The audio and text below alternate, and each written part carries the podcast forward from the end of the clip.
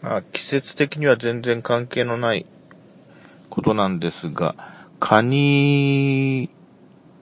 カニは嫌いではないんですね。味も嫌いでもないし、普段あんまり食べないんですけど、でもまあ食べるときにはがっつり食べてみたい気もする。うん。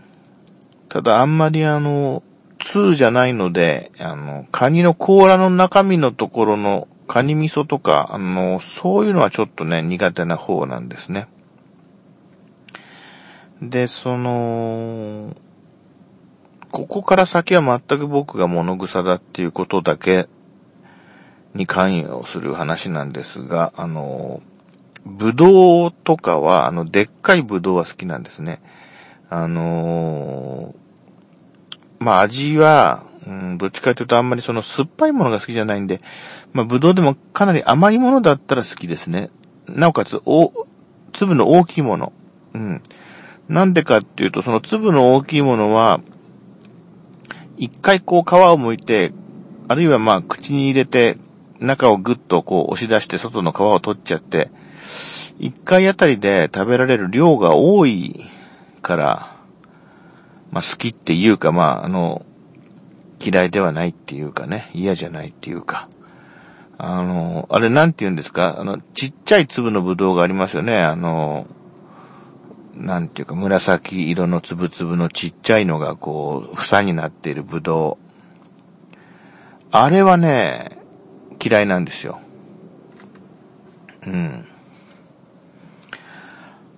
あとね、子供の時、あの、親が、あの、しじみの味噌汁を食べる時に、その、ちゃんとしじみ中もちゃんと食べなさいよって話で、まあ、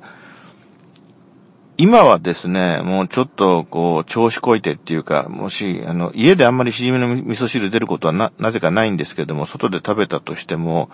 まあ、エキスが吸ってるから、あの、中身までつつかなくていいや的な食べ方しちゃって、非常にもったいなくてごめんなさい的な食べ方をしているので、まあ、いいんですけども、あの、しじみの味噌、しじみをですね、一個一個あの箸で中身をこうちょんちょんとつまんで中を食べてたり、するのも面倒くさかったですね。要するにあの、小さくて細かくてたくさん処理しなきゃいけないものが嫌いみたいなんですよ。自分で。そういう意味で、あの、カニのね、あの、カニの足が細くて、まあ、甲羅が硬くて、そこにあの、切れ、切り身、切れ目っていうか筋が入ってて、それにその、カニの足の中をほじくり出すあの独特のあの、細長いあの道具みたいなのが添えられていて、まあそれでこうね、中をこうゴリゴリとこう、あの、こすって、中身のあの、カニの足の中の筋肉の部分をこう出して食べるのも、あの、細い足とか中くらいの足があって、それをこう何回かね、ずっとやって、うんと何本分かまとめてからやっと食べるみたいな、そういう状況がもうめんどくさくてめんどくさくて。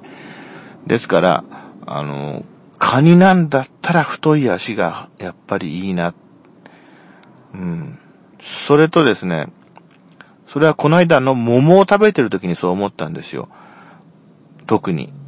カニの足もこの桃ぐらいの太さで、それからカニの甲羅ですね。カニの甲羅は、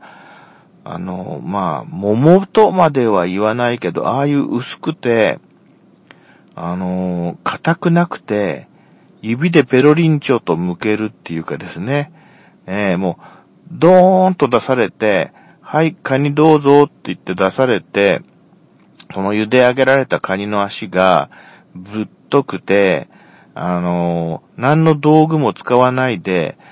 ちょっと爪を立てて、つるるんとこう、向けたら中からプルプルンとこう出てくるみたいなね、そういう桃のようなカニだったらなって思ったんですよ。それでそれをメモしておいたのを、まあ、今日また再発見しまして、そうです。これ喋ろうと思ってたんだと思って、それでまあ喋っておる、おるわけですが、あのー、そういうわけでですね、あの、どんどんどんどんね、あの、食べ物も、あの、簡単に一回で、えー、一口でパックンと食えるものを改良して作ってもらいたいですね。まあ、だって、今の時代だからなんかできるんじゃないかなと思ってね、その、カニみたいな、じゃない、ごめんなさい、あの、桃みたいなカニって、